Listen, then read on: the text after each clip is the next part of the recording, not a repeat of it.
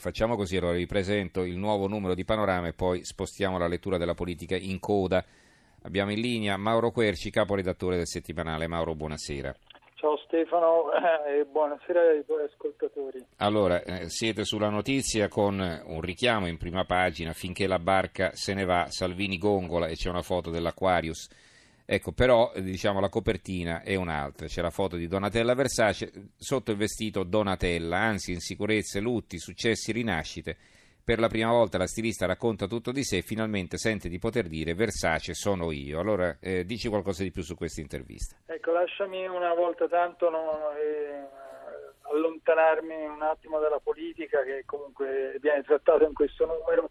Eh, abbiamo dato um, questa intervista esclusiva in, con grande spazio su questo numero a Donatella Versace, la stilista della, appunto, della, dell'armonima Maison, perché sono 40 anni dalla fondazione della, della casa di moda e 21 dal 15 luglio eh, ricorreranno 21 anni dalla, dall'uccisione del fratello a, a Miami, vi ricordate, dal, per mano di Andrew Cunanan. Eh, è un'intervista molto bella, devo dire. Eh, nelle, in tutto ciò che si legge in questo periodo, insomma, di, di, di, interviste in cui le parole rimbalzano un po' vuote, ecco, anche nella politica, eh, semplicemente sono delle affermazioni per, per eh, tracciare delle, delle, delle, linee di trincea. Ecco, è una bellissima intervista perché Donatella Versace si apre, eh, lei che è così sempre esibita sui social network, anche diciamo, la nuova strategia di comunicazione della Mesone usa moltissimo Instagram, eh? invece si apre eh, raccontando le, le, quelle che sono le sue, eh, le sue, radici, il suo rapporto col fratello, eh, la, la, la difficoltà anche di affermarsi come donna in un in un settore molto, molto complicato come quello della moda italiana.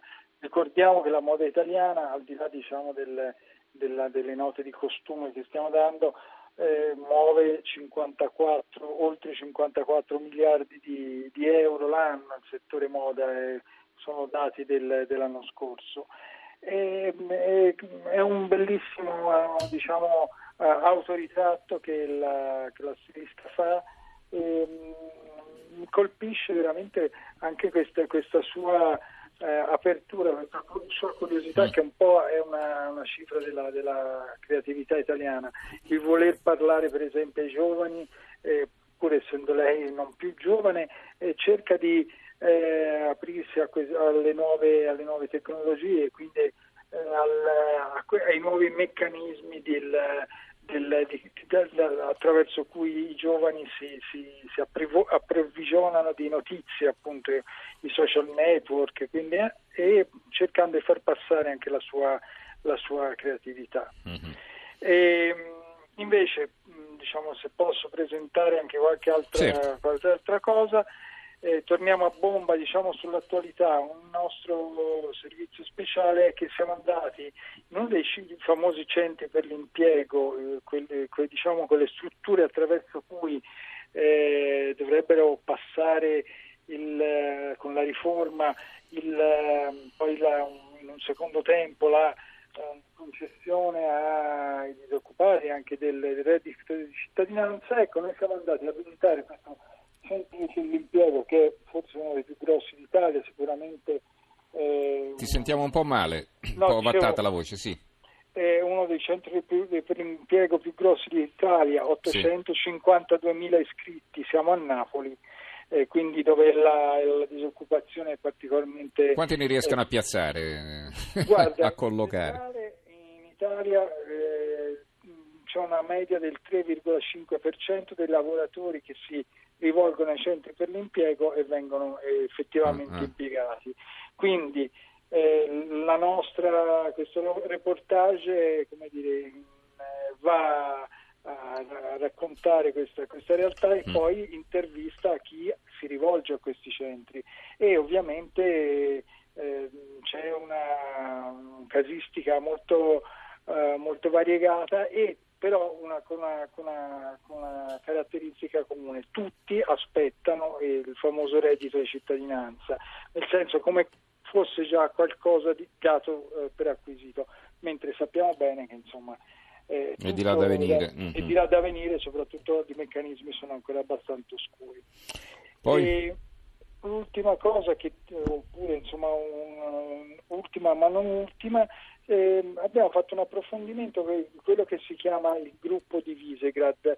In questo si sta parlando di politica estera, eh, si sta parlando di quei paesi che si eh, ehm, dire, hanno costituito una sorta di enclave all'interno dell'Unione Europea, diciamo, a est, eh, opponendosi diciamo, a tutta una serie di eh, aperture, mm-hmm. eh, soprattutto quelle, l'accoglimento dei migranti.